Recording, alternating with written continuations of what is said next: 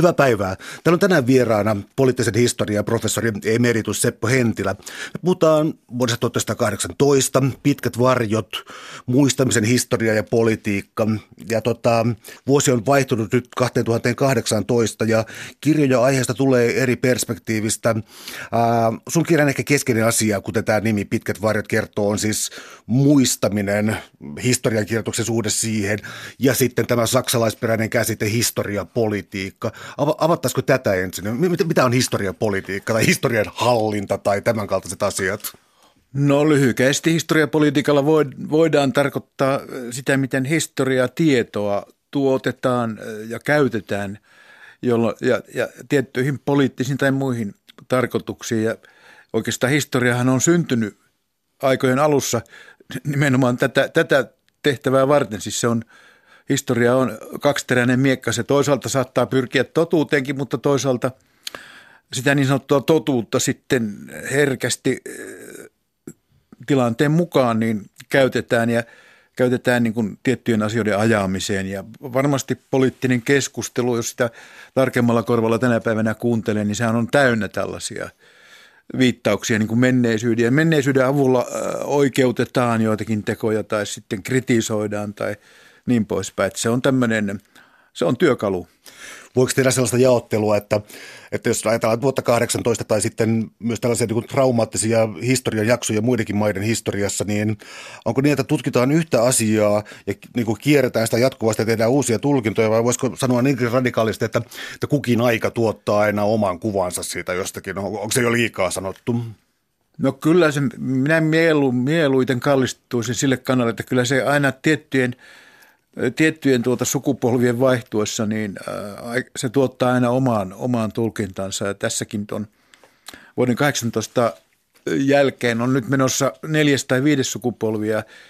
Tässähän on ne edellisten, näiden aikaisempien sukupolvien vaihtuessa aina tapahtunut muutoksia tässä muistamisessa, että kun varsinaiset aikalaiset ja ne, jotka ovat kokijoita ja näkijöitä, ovat kokonaan väistyneet niin kuin manan majoille, niin sitten jälkeläisillä on tietysti to- toisenlainen suhde. Ja sitten myöskin tämä meidän oma aikamme, oman aikamme politiikka ja ne ilmiöt, jotka nyt hallitsevat poliittista keskustelua, ne, niiden näkökulmastahan tartutaan tällaisiin, tällaisiin dramaattisiin tapahtumia, tulkitaan uudelleen, että vuoden 18 kohdalla voi, ehkä ei niinkään, se ei ole meillä on yksi toinen yleisempi, yleisempi tuota historiapoliittinen klisee, eli talvisodan henki. Joo. mitä tahansa Suomessa taloudessa menee hyvin tai huonosti, niin aina tarvitaan talvisodan henkeä, mutta vuoden 18 henkeä nyt on vähän vaikeampi kutsua ja manata.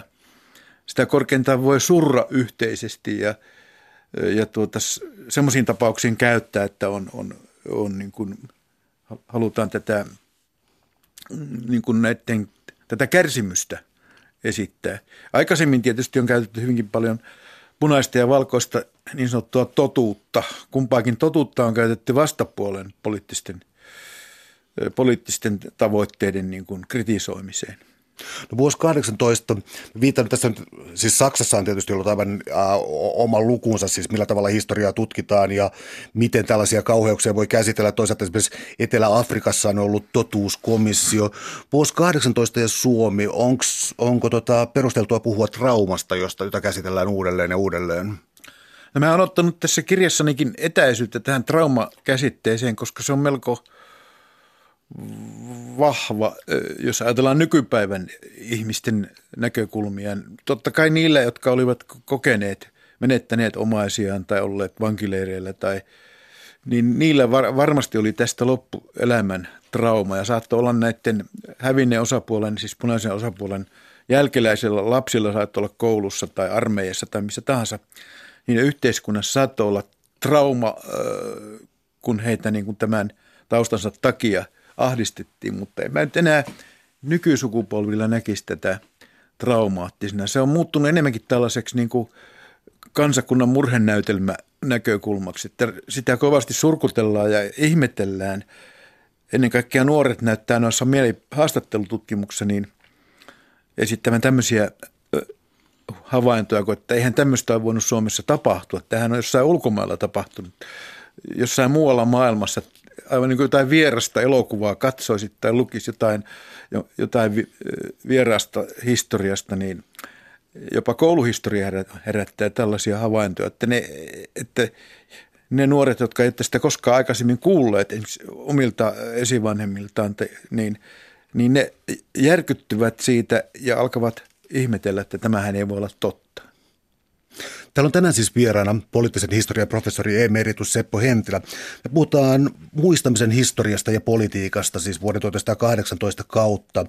No siis sillä ei ole lopullista objektiivista totuutta, vaikka tietysti jotakin lukuja ja muita täsmentyy, mutta jos lähtisi nyt sitten ihan tähän kronologiaan tavallaan tästä sisällissodan syttymisestä. Mä käytän muuten tässä nyt systemaattista termiä sisällissota. Rakkaalla lapsella on monta nimiä ja jos tarttuisi näistä ikään kuin tämän yhteen kertomuksen eli vapaussotakertomukseen ja se, tota, se taitaa sijoittua niin pari päivää aiemmaksi tammikuuhun 1918 ja tota, se liittyy sitten ikään kuin Suomen itsenäistymiseen ja Venäjän vallan. Eli siis se on vähän niin kuin eri kertomus. Lähdetäänkö tästä alkupisteestä liikkeelle, että mihin sotaan tässä nyt mennään? No tässähän on, on, on tämä, tämä vapaussotan näkökulma, joka oli vallalla 60-luvulle asti oikeastaan oppikirjoista tutkimuksessa, että ainoastaan punaisella puolella saattoi olla omassa piirissään to, toisenlainen näkemys. Niin tota, mä olen tässä kirjassa esittänyt semmoisen näkemyksen, että näillä, näillä kahdella sodalla tai tapahtumalla, eli sillä, että tämä että Mannerheimin johdolla ryhdyttiin riisumaan aseista näitä venäläisiä varuskuntia Pohjanmaalle ja sitten – sillä punakapinalla, jonka, joka alkoi Helsingissä ja jota oli jo Viipurin seudulla, oli siellä jo suojeluskuntia ja punakaartien välisiä taisteluja. Oli näillä, näillä kahdella sodalla ei ollut oikeastaan alun perin mitään tekemistä keskenään. Siis tämä vapaussodaksi kutsuttu mm, episodi, niin se oli hyvin lyhyt ja, ja siinähän se oli, niin kuin mä kutsun, se on ehkä maailman helpoin vapaussota, koska siinä vastustaja ei pannut hanttia juuri ollenkaan – antoi aseensa ja, ja tuota, Mannerheim sopii näiden upserikollegoinsa kanssa, jotka olivat Venäjän armeijasta, niin, kuin, niin, niin sopii siellä Vaasassa illallispöydän ääressä, että miten lähestytään näitä varuskuntia, että saadaan nämä sotilaat sitten luovuttamaan aseensa. Ja tämähän onnistuikin, että siinä ei ollut parissa, parilla paikkakunnalla Pietarsaaressa oli kaikkein kovin kahakka, jossa muutamia, muutamia tuota niin, suojeluskuntalaisiakin menetti henkensä, mutta tuota, tämä, tämä siis tämä venäläisten varuskuntien aseistariisunta, niin se oli aivan eri juttu, eikä siitä vapaussota saa millään, koska siis vapaussota ei tarkoittanut siis, ei voinut tarkoittaa siis punaisia vastaan taistelua, koska punaisethan olivat jo oikeastaan vuoden 17 – syks, keväällä paljon aikaisemmin kuin porvalliset puolueet, siis työväenliike oli esittänyt Suomen itsenäisyyttä ja kannattanut sitä yhtä lujasti kuin, kuin tuota porvaristokin, ja eikä ollut missään tapauksessa luopumassa Suomen itsenäisyydestä. Tässä ei taisteltu siitä, että säilyykö Suomi itsenäisenä vai ei. Eikä, ja Venäjästä oli irtauduttu jo, koska se maa, jota vastaan mukamassa lähdettiin taistelemaan, niin oli ensimmäisenä tunnustanut – Suomen itsenäisyyden jo vuoden 17 viimeisenä päivänä. Eli tämä vapaussota on jälkikäteen keksitty kertomus. Sitä ruvettiin kerimään jo heti keväällä 18, kun taistelut olivat päättyneet. Siitä tehtiin ihan tekemällä valtavia teossarjoja ja sitten tämä patsas, 300 muistopatsasta pystytettiin ihan muutamassa parissa vuodessa ympäri Suomenniemeä ja iskettiin tämä vapaussota äh, niin kuin kansalaisten tietoisuuteen ja tämä punainen, punaisen puolen näkemys, niin se nuijettiin maan rakoon. Punaisten ei annettu muistella äh, julkisesti edes näitä omia vainajiaan. Ei, heitä ei saanut haudata usein, useilla paikkakunnilla kirkkomaahan. Punaisten muistomerkkejä ei saanut pystyttää, jos niitä, niitä tuota, nousi jonnekin, niin ne hävitettiin. Poliisikin kävi hävittämässä mun Hämeenlinna hautausmaalla räjäytti punaisten laittoman muistomerkin. Että tässä suhteessa niin, niin tämä vapaussota, joka jylläsi kyllä aina sinne 60-luvulle asti, niin se oli tämmöinen historiapoliittinen artefakti, eli keinotekoinen luomus, luomus tämän sodan nimenä. Sille ei, ei löydy tieteellisiä perusteita tälle vapaussota niin käsitykselle. Jos mä ojon mutkia vähän suoraksi, niin tuota, kirjassa se esiintyy muun muassa siis se, että jatkosodan aikana puhuttiin jo, taisi olla Mannerheimin suulla siis kolmannesta vapaussodasta, joka vihdoinkin päättää tämän episodin, joka on Neuvostoliitosta Venäjästä irtautuminen.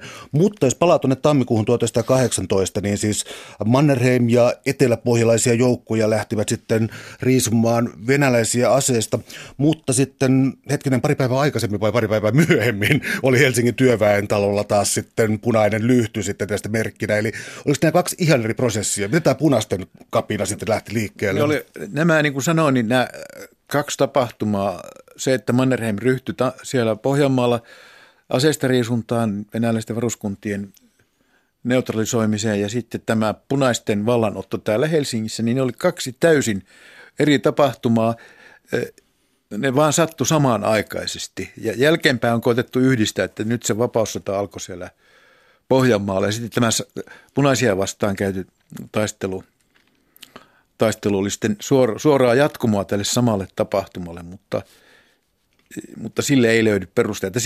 Sitten alkoi aivan kokonaan toinen kamppailu, kun punaiset ryhtyi sitä yleishyökkäykseen kohti pohjoista ja syntyi tämä rintamalinja Porista Lappeenrantaan tällä rintamalinjalla. Sitten ruvettiin käymään sotaa, jossa vastakkain oli tämä Mannerheimin talonpoikaisarmeija ja sitten punaisella puolella oli suomalaisten työmiesten ja torppareiden muodostama punakaarti, jonka apuna oli, oli venäläisiä vapaaehtoisia, jotka olivat tästä melko villiintyneestä venäläistä sotaväestä niin siirtyneet auttamaan. Olivat siis ilmeisesti katsomukseltaan bolsevikkeja ja – kun täällä oli venäläistä sotaväkeä vielä 42 000 silloin, kun tammikuussa nämä tapahtumat alkoivat. Pelkästään Helsingissä oli jo parisenkymmentä tuhatta venäläistä, kun täällä oli tämä Itämeren laivaston päätukikohta. Tullaan kohta siihen mielenkiintoisuuteen, kuinka Suomen punaisista tuleekin yhtäkkiä punaryssiä ja nämä menee ikään kuin sekaisin ne käsitteet, mutta vielä tästä alkutilanteen sekavuudesta, siis venäläisiä 40 000, äh, mutta siis äh, jääkäriliike toimi jo Saksassa sillä hetkellä. Äh, Venäjän vallankumous, siis lokakuun tai siis marraskuun vallankumous oli hyvin kyseenalaista, että niin kuin jääköhän tuo nyt voimaan ja Mannerheiman tunnetusti siis oli sitä mieltä vielä varmaan jatkosotaan saakka, että se ei ole kovin kestävä, niin tota, jääkäriliike sitten tällainen siis niin kuin täysin epäselvä kautinen tilanne koko Euroopassa, tällaisten pienten kansallisvaltioiden nousu. Tuota, tämä on jotenkin ehkä vähän huonosti asetettu kysymys, mutta saako sitten jonkinlaista kokonaiskuvaa, mitä tapahtui? Oliko se tyypillinen tällainen niin kuin, äh, pienen kansallisvaltion nousu, jota tapahtuu ensimmäisen maailmansodan päättymisen yhteydessä? No kyllä tämä tietysti oikea kuva on, on tämä, koska koko tämä niin kuin maa, eurooppalainen tämä välimaasto oli Venäjän keisarikunnan ja Saksan keisarikunnan välimaasto. Nämä kansakunnat siinä, jos pohjoisesta lähdetään Suomesta Baltian läpi sinne Puolaan ja aina sinne etelää kohti jonnekin Adriameren rannoille asti, niin siinä, siinä välissä oli lukuisa joukko tämmöisiä pienempiä kansoja, jotka olivat kuuluneet joko Saksan tai Venäjän keisari, Itävalta-Unkarin keisarikuntaan – ja Suomi ei tästä kokonaisuudesta millään tavalla poikennut. Se kuuluu tähän myöskin Saksan toimenpiteet Suomen, Suomen suuntaan. Ne on sijoitettava tähän kokonaisuuteen. Ei Suomi ollut mikään erillinen, erillinen autettava tai tapaus myöskään Saksan näkökulmasta. Että tämä, ja tämä kaoottisuus, me, me, me ajattelimme siis nyt jälkeenpäin, kun tiedämme mitä tapahtuu, me olemme siinä – onnellis- onnellisessa tai onnettomassa asemassa. Me tunnemme sen, miten siinä kävi, mutta kun aikalaiset katselivat sitä, sitä maailmaa ja vielä oli tämä tiedon, tiedon välitys, oli kokonaan toisella tasolla, siis alem, nyky, nykyiseen verrattuna, niin ei ihmisillä voinut olla muuta kuin täydellinen kaos päässään.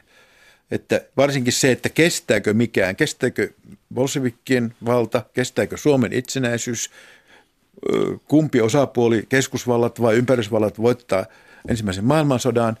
Ja se oli vielä jonnekin elo, elokuulle asti mm, täysin ratkaisematon, elokuulle 17, anteeksi 18 asti täysin ratkaisematon kysymys tämä maailmansodan lopputuloskin, joka olisi tietysti ratkaissut myös Suomen osalta ö, kaiken ja bolsevikkien vallan säilyminen tai kaatuminen myöskin. Olisi Suomen itsenäisyyden kannalta ollut aika kohtalokas kysymys sekin. Tullaan just siihen. Tota, täällä on tänään siis vieraana poliittisen historian professori emeritus Seppo Hentilä. Me puhutaan muistamisen historiasta ja politiikasta vuoden 1918 valossa, varjossa ehkä pikemminkin.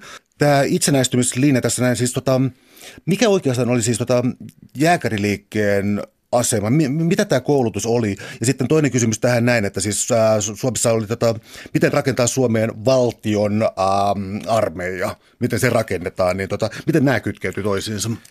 No tämä jääkäreiden koulutus alkoi Saksassa jo ensimmäinen ryhmä meni sinne talvella alkuvuodesta 1915 ja sitten syksyyn 17 mennessä siellä oli noin 2000 suomalaista nuorukaista saanut sotilaskoulutusta. Ja tota, se oli, se, se oli niin kuin, jos käytetään tämmöistä modernia termiä, niin se oli, tarkoitus oli luoda Suomelle kansallinen vapautusarmeija alun perin, siis taistelemaan niin kuin Suomen vapauttamiseksi Venäjän keisarikunnan otteesta.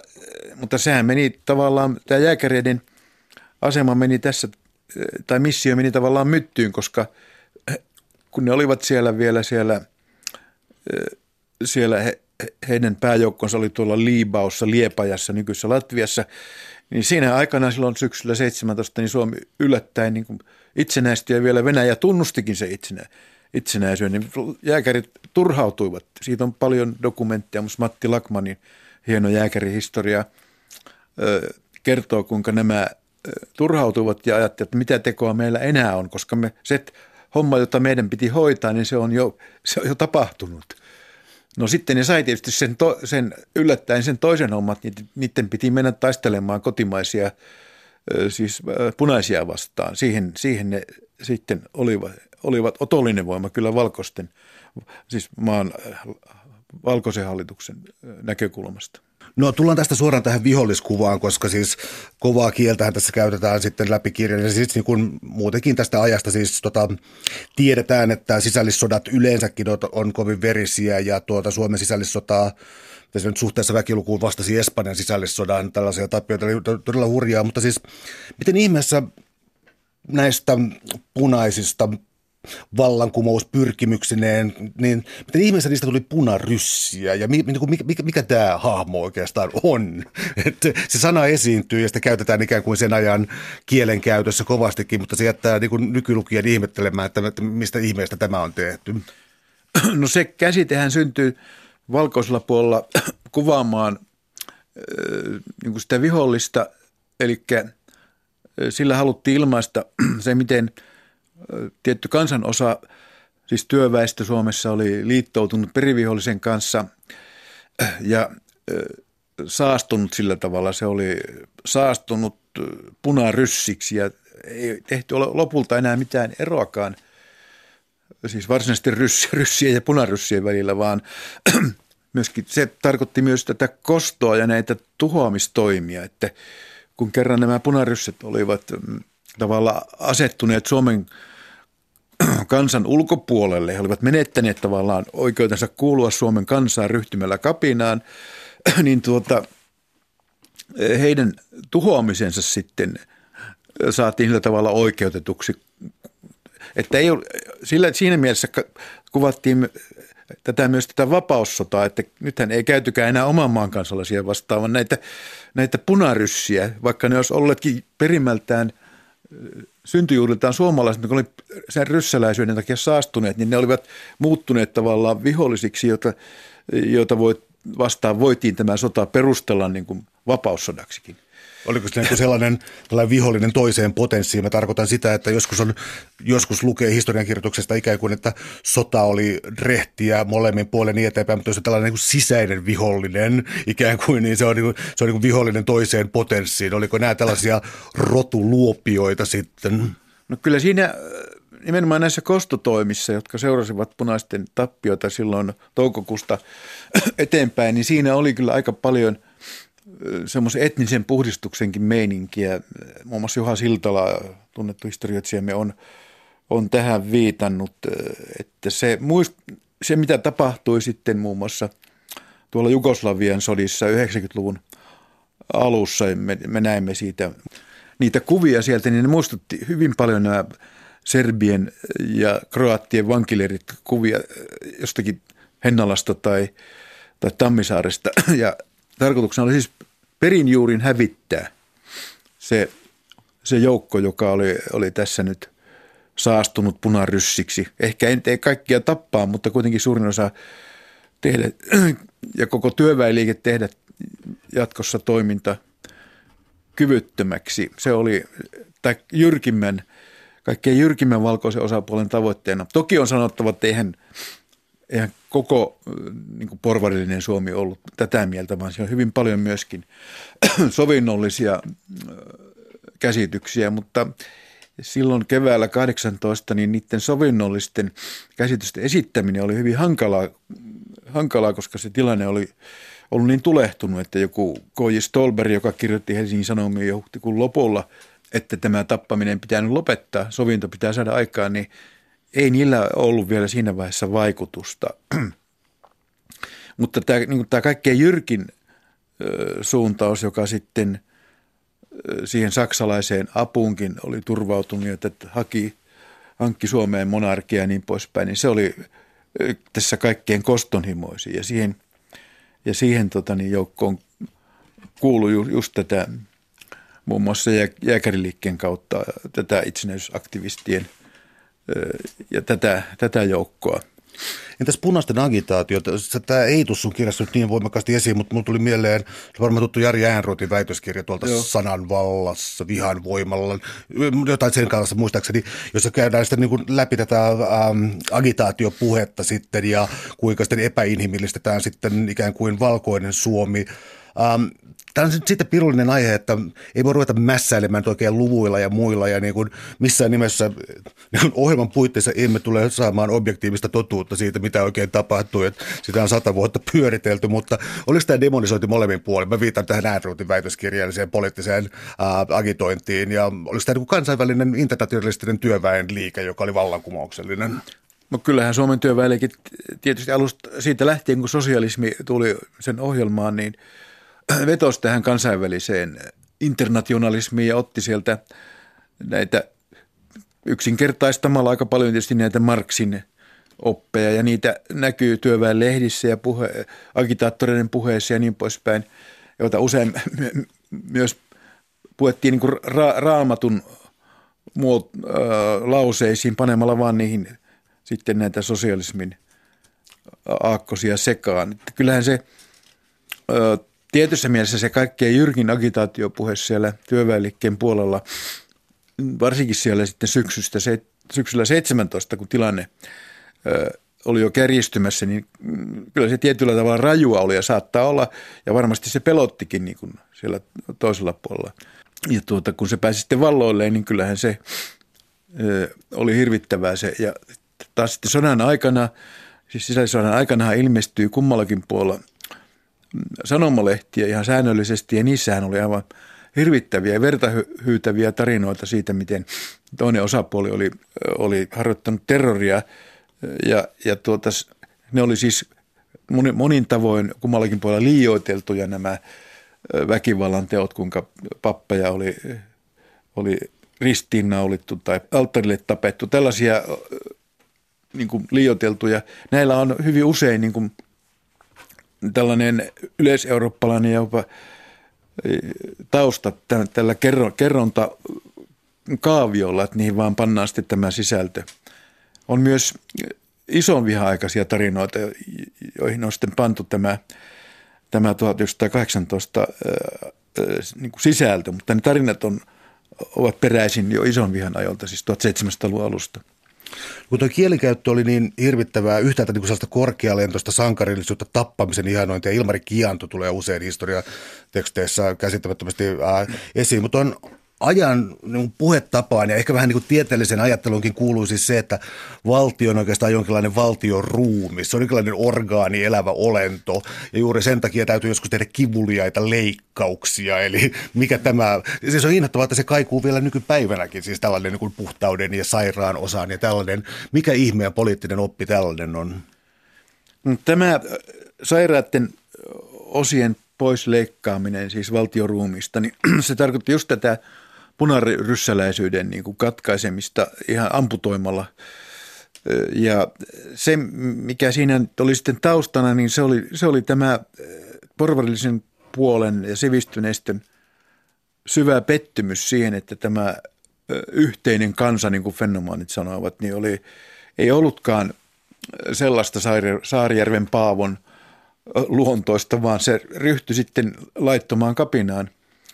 Ja tämä syvä pettymys sitten synnytti sen ajatuksen, että, että tämän, tuo kansanosa, joka ryhtyi siihen kapinaan, niin se on tästä valtioruumiista niin irtileikattava. Ja sitä irtileikkaamista tarkoitti juuri nämä vuoden 18 kevään kostotoimet ja siis nämä laittomat telotukset ja vankilirikon kuolemat. Täällä on tänään siis vieraana poliittisen historian professori emeritus Seppo Hentilä. Me puhutaan muistamisen historiasta ja politiikasta vuoden 1918 valossa. Mä ottaisin vielä yhden tällaisen ikään kuin taustoittavan kysymyksen siitä, että kuka voitti sodan, koska siis voiton paraatehan järjestettiin Helsingissä kaksi kappaletta. Että kertoisitko tämän, kuka sodan voitti? Mm, niin, tämä Helsingin kaksi paraatia johtuu siitä, että Helsingin äh, vapautti punaisista – saksalainen Itämeren divisioon, joka nousi maihin huhtikuun alussa ja tota, jo alle kahdessa viikossa eteni tänne Hangosta, Hankoniemeltä ja punaiset ajettiin täältä pois. Punaisten johto pakeni, siis tämä kansanvaltuuskunta jo huhtikuun kuudentena päivänä muistaakseni vielä kun junalla pääsi Riihimäen kautta Pietariin. Ja sitten kun saksalaiset olivat Helsingin valloittaneet melko vähäisin taisteluin, niin 14. päivä huhtikuuta he järjestivät voitonparaatin, jossa helsinkiläiset se väestön osa, joka, joka tätä vapautusta oli osoittanut, niin se riemuitsi tietysti ylenpalttisesti. Ja sitten mm, reilua kuukautta myöhemmin 16.5. Mannerheim järjesti tämän oman voitonparaatinsa Helsinkiin, koska hän oli välttämättä osoitettava, että hänkin on tässä jotain, jotain tässä sodassa toteuttanut ja saavuttanut, että hän halusi näyttää tämän talonpoikasarmeijan, joka on tietysti Tampereella ja Viipurissa ja siellä niillä rintamilla niin, niin ratkaissut omalta osaltaan tämän voiton, mutta, mutta sehän oli siis, tämä Mannerheimin paraatihan oli Helsingin osalta, niin se oli, se oli käsikirjoitettu näytelmä, jossa – jossa ei ollut kysymys siitä, että, että hän, hän olisi Helsingin vapauttanut, vaan hän tuli niin kuin valmiiseen pöytään ja Mannerheimin, Mannerheimin, Mannerheimin on tällaisia huomioita, että tämä saksalaisten voitto täällä Etelä-Suomessa Helsingissä, niin se vei häneltä osan kunniaa. Hän ei olisi ollenkaan halunnutkaan näitä saksalaisia alun perin tänne, että tämä kenraali von der Goltz, jota hän ei Mannerheim arvostunut ollenkaan, eikä myös tois, toisinpäin, niin se tuli kuokkavieraana minun sotaani ja vei, vei sen kunnia, joka hän, hän oli ajatellut, siis Mannerheim, tästä sodasta yksin niittävänsä. Ja tämä oli tämmöinen arvovalta, arvovalta kysymys myöskin, että Mannerheim oli pakko järjestää tämä näytelmä, vapaussodan voittoparaati täällä Helsingissä – silloin 16. toukokuuta. Ja ihmiset nyt, kun näkee niitä filminpätkiä tuosta, niin aj- ajattelee, että tässä nyt on sitten niin kuin sen ratkaisevan taistelun jälkeen järjestetty paraati, mutta eihän siitä ollut kysymys, vaan täällä oli sota jo kuukautta aikaisemmin ratkennut vieraan val- valtakunnan armeijan avulla. No siis Mannerheim tunsi etikettiä ja tiesi varmasti siis tällaisten, äh, kuten juuri sanoit, niin siis tiesi tällaisen ähm, voiton paraatin merkityksen. Ja tullaan nyt tähän muistamisen erityisesti. Voisiko niin tavallaan sanoa, että Mannerheim tällä voiton paraatilla sitten niin kuin perusti vapaussodan ja eräänlaisen, niin kuin, että siihen se päättyi ensimmäinen vaihe. Että sitten kun tämä muistaminen ja sen rakentaminen ja sen politiikka lähti liikkeelle. Kyllä, kyllä siis tämä toukokuun paraati, niin sehän jäi talvisotaan asti se jäi viralliseksi juhlapäiväksi, jota, jota Suomessa sitten vietettiin säännöllisesti. Ja, ja siitä tuli niin kuin tämän vapaussodan symboli, ensimmäinen ja tärkein symboli.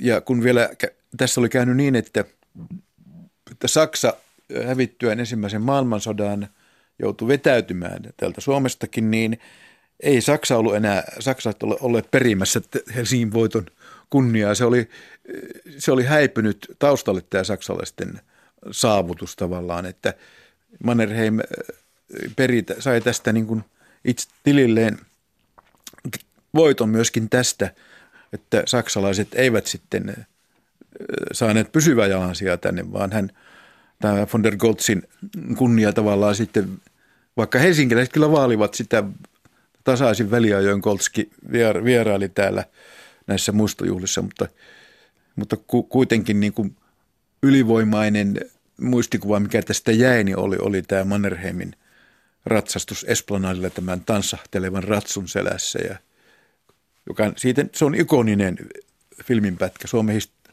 lähihistorian varmasti kaikkein ikonisimpia pätkiä tämä.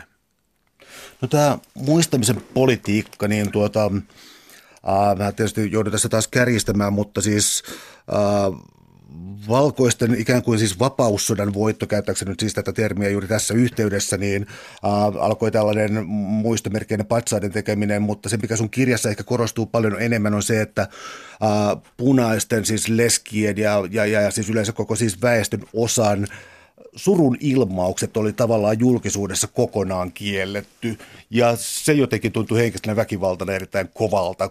Sun kirjan kuvaukset oli mun mielestä siinä aika järkyttäviä. Joo, tämä äh, varmaan kaikkein syvimmän katkeruuden jätti näihin punaisen puolen puolelle se, että, että he eivät saaneet surra kaatuneita tai vankileireillä kuolleita omaisiaan julkisesti. Jos ensimmäinen oli se, että monilla paikkakunnilla papit kieltäytyvät hautaamasta punaisia kirkkomaahan. Ja tämä symbolinen ajatus, vaikka ei punaiset välttämättä, no siihen aikaan oli kaikki tietyllä tavalla uskoivat siihen, että siunattuun maahan pitää, pitää päästä, jotta, jotta tuota niin, vain, vainaja saa rauhan. Mutta tätä ei annettu tätä rauhaa näille punaisille vaineille. Ja vasta sitten talvisodan jälkeen monilla paikkakunnilla kaivettiin sorakuopista näitä, kun sovinto oli saatu aikaan, niin kaivettiin niitä ja siunattiin sitten kirkkomaahan näitä punaisia. Ja sitten se, että kun punaiset yrittivät pystyttää muistomerkkejä näille, näille tuota, vainajilleen, niin ne, ne kiellettiin ja hävitettiin systemaattisesti. Ja sitten tämä vielä se, että tuota, vasta sekin talvisodan jälkeen tämä punaisten muistomerkkien buumi pääsi, pääsi liikkeelle. Ja ja tuota, niin se, se vielä tässä ehkä kaikkein, kaikkein tuota niin, sanot, nöyryttävin kokemus saattoi olla se, että, että poliisi saattoi antaa sakot siitä, että, että punaisten omaiset veivät kukkia näille sora, sorakuoppa hautausmaille, joita kutsuttiin koirahautuumaiksi. Että pelkästään siis kukkien vieminen omaisten haudalle saattoi aiheuttaa sako, sakot. Se sy, syytettiin siis tuota vapaussodan sankarien muiston häpäisemisestä tällä, että vietiin punaisille kukkia. Täällä on tänään siis vieraana poliittisen historian professori emeritus Seppo Hentilä. Me puhutaan muistamisen historiasta ja politiikasta vuoden 1918 varjossa. Ähm, kirjassa pariin kolmeen otteeseen tulee siis kyllä sellainen mieleen, että Suomi on aika omituinen maa, koska ähm, Äh, miten, miten hirvittävän verinen tämä tapahtuma oli. Mutta sitten samaan aikaan jo vuonna 18 siis alkoi ilmestyä uudelleen siis ää, äh, työmies sanomalehti, ei, ei vaan tota, Suomen sosiaalidemokraatti. Aivan, Suomen sosiaalidemokraatti, aivan, joo. Ja tota, siis tämä painovapaus oli voimassa ja tota, sitten oli hetkinen kunnallisvaalit ja sitten oli ollut 1906 tota, eduskunta, tai siis koko tämä hallintojärjestelmän uudistus, niin tota, hyvin nopeassa ajassa ensinnäkin tuli siis sellaisia, että oli hallitus mikä tahansa, minkä kokoinen tahansa, niin tuli paljon tällaisia sosiaalireformistisia asioita, jotka oikeastaan toteutti Forssan puolueohjelmaa ja todella pian. Ja siis tässä on tämä ällistys siitä, että miten on näin hirvittävän verinen ja julma jakso ja sitten samaan aikaan tällainen sosia- sosia- sosiaalireformistinen ää, työväenliikkeen ikään kuin tietoinen integroiminen kenties yhteiskuntaan. Voiko puhua jo integraatiosta? No integraatio tapahtui ja tietysti se oli tietoista niille, jotka siellä porvariston osalla, joka halusi tätä sovintoa rakentaa. Se oli lähinnä keskusta maalaisliiton edistyspuolueen ja RKP vasemmiston näitä, tätä porvaristoa. Suomi oli siis, mä oon kuvannut sitä sodan jäl- 1918 sodan jälkeistä Suomea ambivalentiksi yhteiskunnaksi sillä tavalla, että, että siis valtiovaltahan oli Suomessa demokraattinen. Täällä oli eduskuntavaalit pidettiin jo 19 maaliskuussa ja siellä STPstä tuli yhtä suuri suurin piirtein kuin se oli, oli ollut ennen tätä kapinaakin. Ja, ja työväenliike sai – myös kunnallispolitiikassa vaikutusvalta. Esimerkiksi Tampereella oli noin vuosi tämän verisen taistelun jälkeen, niin oli Tampereen kunnanval- kaupunginvaltuustossa oli, oli SDPn yksinkertainen enemmistö. Että ihmeellinen, ihmeellinen maa, mutta, mutta tuota, ja sitten tätä lainsäädäntöä, sehän oli, silloinhan tuli voimaan näitä suuria uudistuksia alkaen torpparivapautuksesta ja – kahdeksan tunnin työ, työpäivästä ja, ja oppivelvollisuudesta ja niin poispäin. Ne oli kaikki niitä jo ennen vuotta 18 niin säädettyjä lakeja, joita Venäjän keisari ei ollut aikanaan, tai väliaikainen hallitus ei ollut vahvistanut. Ne otettiin sieltä niin kuin naftaliinista ja ajettiin läpi ja niillä oli suuri merkitys tämän sovinnon kannalta. Mutta toisaalta sitten se, mitä Suomessa, suomalainen yhteiskunta, vaikka valtio oli demokraattinen, yhteiskunta oli autoritaarinen. Ja ne vuoden 18 menetelmät jatkuivat, jatkuivat niin kuin, tämä on mun kirjan ehkä kaikkein tärkein pointti on tämä, että, että suomalaista yhteiskunnasta tuli, tuli niin kuin 2-30-luvulla väkivaltaan, oman käden oikeuteen ja tällaiseen helposti tarttuva – ja oikeuslaitos, poliisi ja, ja koko ilmapiiri Suomessa oli niin kuin jyrkästi, jyrkästi niin kuin työväenliikettä vastaan. Ja e, tämän, tavallaan tämä ristidikotomia, tai miten sitä nyt kuvaisi, oli vallitseva, että, että siis se, mitä esimerkiksi lapua, lapualaisterrori, e, mitä se sai aikaan, niin se oli kaikki suoraa jatkumoa tästä vuoden 18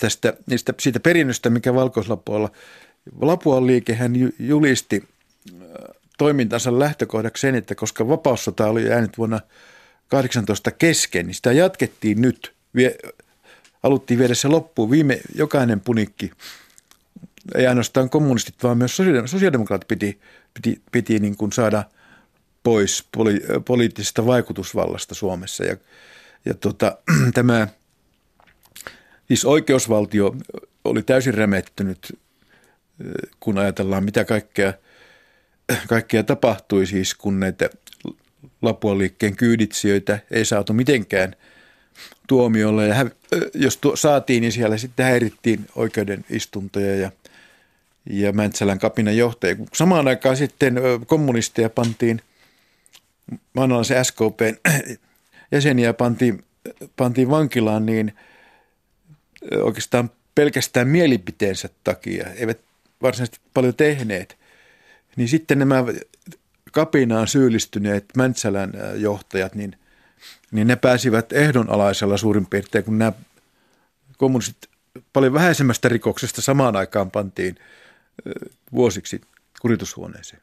Mulla on jäänyt vähän epäselväksi tuo jatko tuosta, siis niin kuin, äh, itsenäistymisen ja sisällissodan jälkeen ja sitten siitä 30-luvun oikeistoradikalismiin. Ja tota, oliko ne välissä joku parempi kausi? Ja tota, siis, koska mä ihmetyttää, että mistä syntyy nyt sitten yhtäkkiä Lapuoliike tällainen, niin kuin, koska puheessa vähän tuntuu sellainen, että oliko se, oliko se revanssi jostakin, oliko jotain, niin kuin, oliko päästetty liian helpolla demarit, mistä, mistä oli kysymys? Oliko se revanssihenkeä vai oliko se yleiseurooppalaista niin kuin fasismityyppisten liikkeiden nousu? nousua vai, vai, vai, vai oliko siinä joku, joku niin kuin, haluttiin jatkaa kesken jäänyttä vapaussotaa? Oliko siinä joku tällainen niin ajallinen murros, joka alkoi sitten 30-luvulla uudelleen painaa?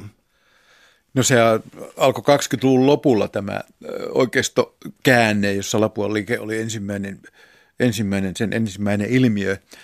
Se kesti vain muutaman vuoden. Väntsälä kapinahan kukistui vuonna 1932 ja näillä tietysti oli tiettyjä yhtymäkohtia tuonne – yleiseurooppalaiseen fasismiin. Ja, mutta kuitenkin se julkilausuttu motiivi oli näillä, tällä oikeistoradikalismilla, että nyt siis pannaan tämä vapaussota lopultakin, saadaan se loppuun saatetuksi ja hävitetään tämä punainen elementti Suomesta niin kuin juuri Siinä 20-luvulla oli ollut tietyllä tavalla vähän rauhallisempia kausia, mutta ei se siellä Suomen suojeluskuntien – kontrollijärjestelmä. Ja tällaiset olivat, ja aika paljon oli myös tämmöistä piilo, piiloväkivaltaa 20-luvullakin, eh, mutta siis tämmöistä terroria, senhän aloitti siis Lapua, Lapua liike varsinaisesti, jossa niin käytiin vapauden riistoja ja sitten eh, kolme, kolme murhaakin tehtiin ja sitten näitä pahoinpitelyjä ties kuinka paljon, niin se, eh, se tuota niin, siis 20-luvun puolivälissä oli ehkä vähän tämmöinen tyynempi kausi, jossa sitten tuli tämmöinenkin kumma ja niin kuin Väinö Tannerin eh, SDP-vähemmistöhallitus, joka tosin oli presidentti Relanderin ja Tannerin eh, keskinäiseen eh, tämmöiseen yhteisymmärrykseen perustuva ja kuvasti enemmänkin suomalaisen parlamentarismin heikkoutta, ettei saatu aikaan mitään muutakaan hallitusta, niin oli pakko turvautua tämmöiseenkin, koska melkein kaikki muutkin hallitukset olivat noina – noina aikoina niin vähemmistöhallituksia. Täällä on tänään siis vieraana poliittisen historian professori emeritus Seppo Hentilä. Me puhutaan muistamisen historiasta ja politiikasta vuoden 1918 varjossa. Ähm, tai sä käytit tuota käsitettä siis siitä, että meillä oli ikään kuin oikeusvaltio, mutta autoritaarinen yhteiskunta, niin tuota, siinä on sellaisia mielenkiintoisia historiaan tunnetusti viekas tai ironinen, että nämä lait, joilla oikeistoradikaalit pyrkii ikään kuin ähm, tuhoamaan kommunismin, kääntyi heitä vastaan sitten ikään kuin valtion, valtion vastaista liikennettä. Kerrotko tämän käänteen, mitä siinä tapahtuu? No siinä vaiheessa, kun tämä, tavallaan tämä laillisuusajattelu porvaristossa pääsi niskan päälle, se tapahtuu Mäntsälän kapinan jälkeen. Se oli, ja Stolberin kyyditys, joka järkytti tietysti valtaosaa suomalaista myöskin näitä, tätä oikeistoa, niin nämä, nämä tapahtumat käänsivät sitten tämän oikeistoradikalismin kelkan tavallaan kumoon, kumoon ja syntyi niin kuin tämmöinen, mä kutsun sitä laillisuusrintamaksi, tai jossa oli siis lähinnä poliittisen keskustan – silloin oli tämmöinen edistyspuolue ja maalaisliittokin kääntyi sitten kokoomuksen kyljestä tavallaan ke- keskustaan. Ja, niin nämä pystyivät muodostamaan sitten rintaman, joka, joka sai aikaan oikeistoradikalismin tämmöisen kaikkein räikeimpien tunnusten ja toiminnan niin kuin tukahduttamisen. Siinähän käytettiin ihan samoja lakeja, joita oli, joilla oli kommunismi. Vuonna 1930 oli kommunistien toiminta äh, kielletty, julkinen toiminta kielletty kokonaan, äh, erä, eräitä äh, tämmöisiä kansallisvapauksia rajoittavia lakeja kiristämällä painovapauttia. Niin näitä samoja säädöksiä käyttämällä, se oli myös tasavallan suojelulaki oli nimeltään tämä, tämä kuuluisa Kivimäen hallitus, niin jolla oli muuten vaan vähimmillään kai seitsemän edustajaa takana eduskunnassa, niin, niin se sai tuota aikaan nämä, niitä oli muun muassa puserolaki ja lippuasetus ja tällaisia, että voitiin niin kuin, niin kuin tuota, muun muassa nämä isänmaallisen kansanliikkeen siniset siis mustat paidat, siniset solmiot, joilla he tulivat eduskunnan istuntoonkin, voitiin kieltää näiden, näiden käyttö. Että siinä tavallaan niin kuin oikeisto, äärioikeisto, joka oli vaatinut kommunismin tuhoamista, niin pantiin kuriin niiden omilla menetelmillä.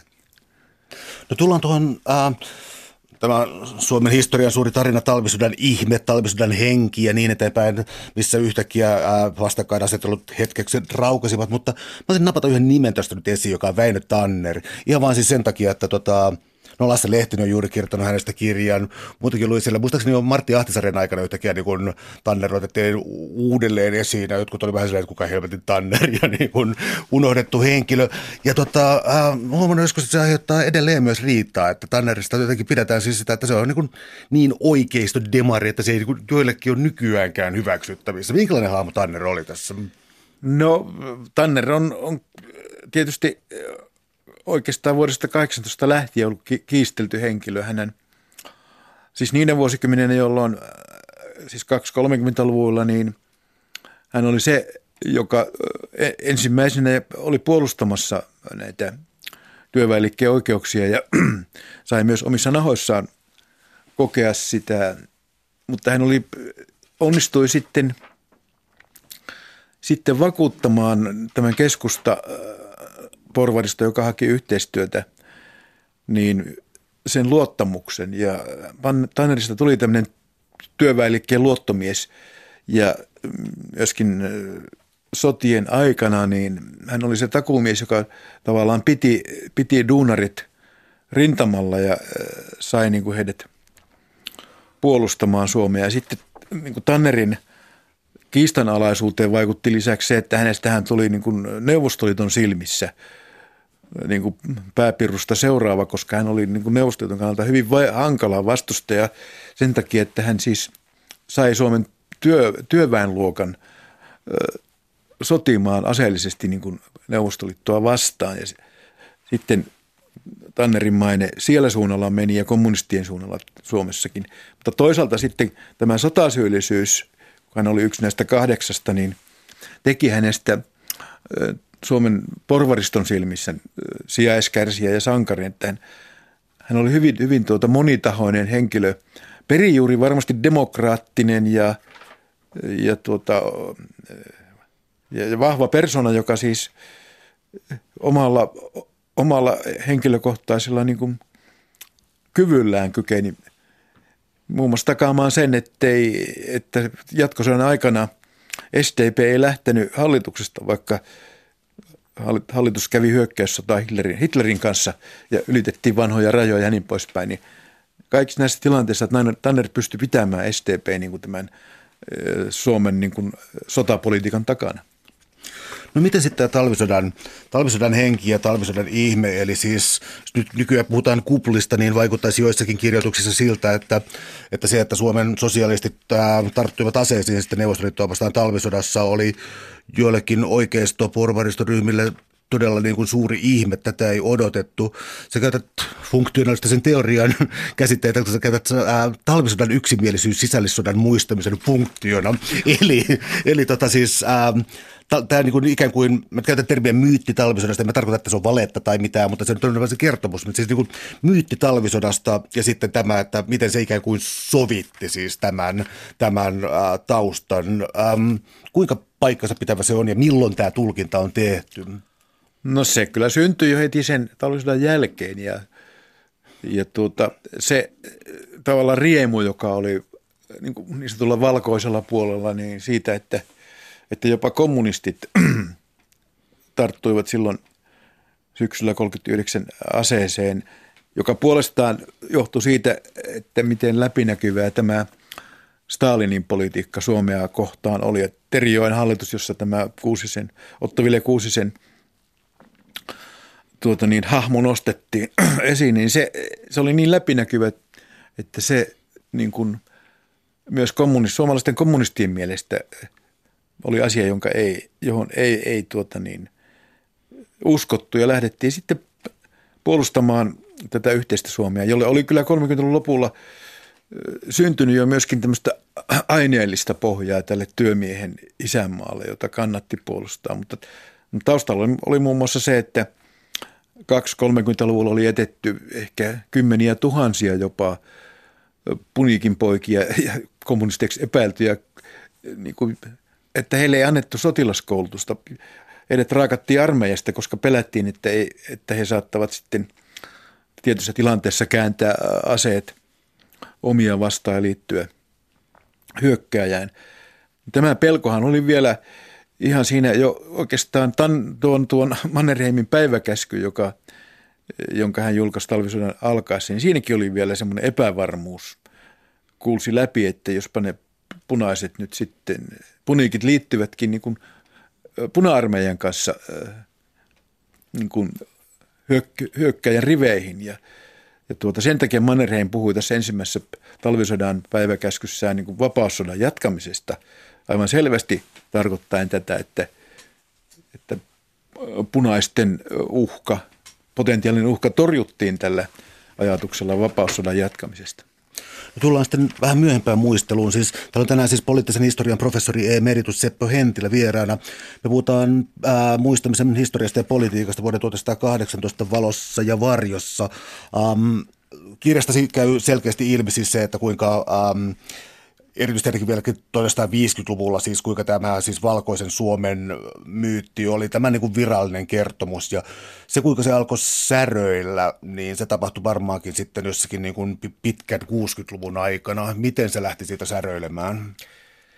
No tämä valkoinen vapaussota-kertomus, joka oli järjestelmällisesti luotu ja kehitetty ja keksitty silloin vuoden 18 jälkeen, niin se, niin se säilyi niin kuin – sekä oppikirjoissa että tämmöisissä, voisiko sanoa kansalaismielipiteissä ja myöskin historian tutkijat pönkittivät sitä. Ja jos katsotaan vaikka 50-luvun historian oppikirjoja, niin ei siellä mistään muusta puhuta kuin vapaussodasta. Eikä se oli löynyt niin kuin itsensä kerta kaikkiaan läpi tämä vapaussota ajatus ja tulkinta. Ja sen takia se oli niin vaikea sitten, sitten monille ihmisille että ymmärtää sitten, että ei sen, ei sen ihan näin ollutkaan, että tästä Väinö Linnan Pohjan tähti romaanista on puhuttu paljon ja minäkin siitä tuossa puhun. Minusta tärkein asia, minkä se nosti esiin ja, ja myöskin ne filmatisoinnit nostivat esiin sen, että nämä punikit eivät olleet mitään roistoja, rikollisia punaryssiä, vaan oli ihan tavallisia, rehellisiä, työtä tekeviä, Jumalaa pelkääviä suomalaisia, jotka halusivat vaan tällä kapinoinnilla niin kuin parantaa omaa asemansa ja tehdä Suomesta paremman yhteiskunnan. Tuliko sitten sen jälkeen jokin 70-luvun rähmällään olon ikään kuin äärivasemmiston riekkumisvaihe ja sitten tuliko joskus 2000-luvulla jokin uusi isänmaallinen äh, niin kuin tällainen fundamentalismi, että oliko tässä tällaisia, äh, tällaisia suhdanteita, mitä tässä oli?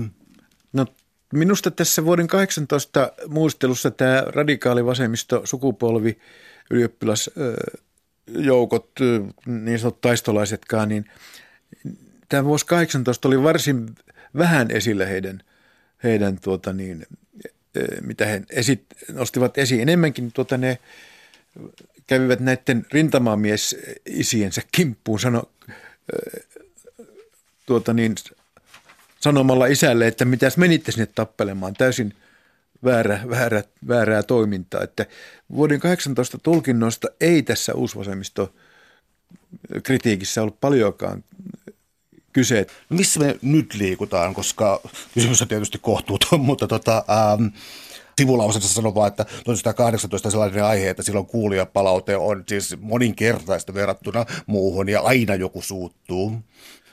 Joo, kyllä se minullekin oli aika monen yllätys, että tämä nyt vuodenvaihteen jälkeen, jälkeen nousi näin voimakkaasti pinnalle tämä joka, joka mutkassa myös tietysti se, että presidentti Sauli Niinistö piti minusta hienon – puheenvuoron uuden vuoden puheessaan tästä aiheesta, kun oli käyty näitä komeita vuoden, siis satavuot, itsenäisen satavuotisjuhlia koko edellinen vuosi, niin hän muistutti siitä, että ei sen se juhliminen saa, saa peittää alleen tätä 18 muistamista. Suuret kiitokset keskustelusta Seppo Hentilä. Oli ilo. Kiitos.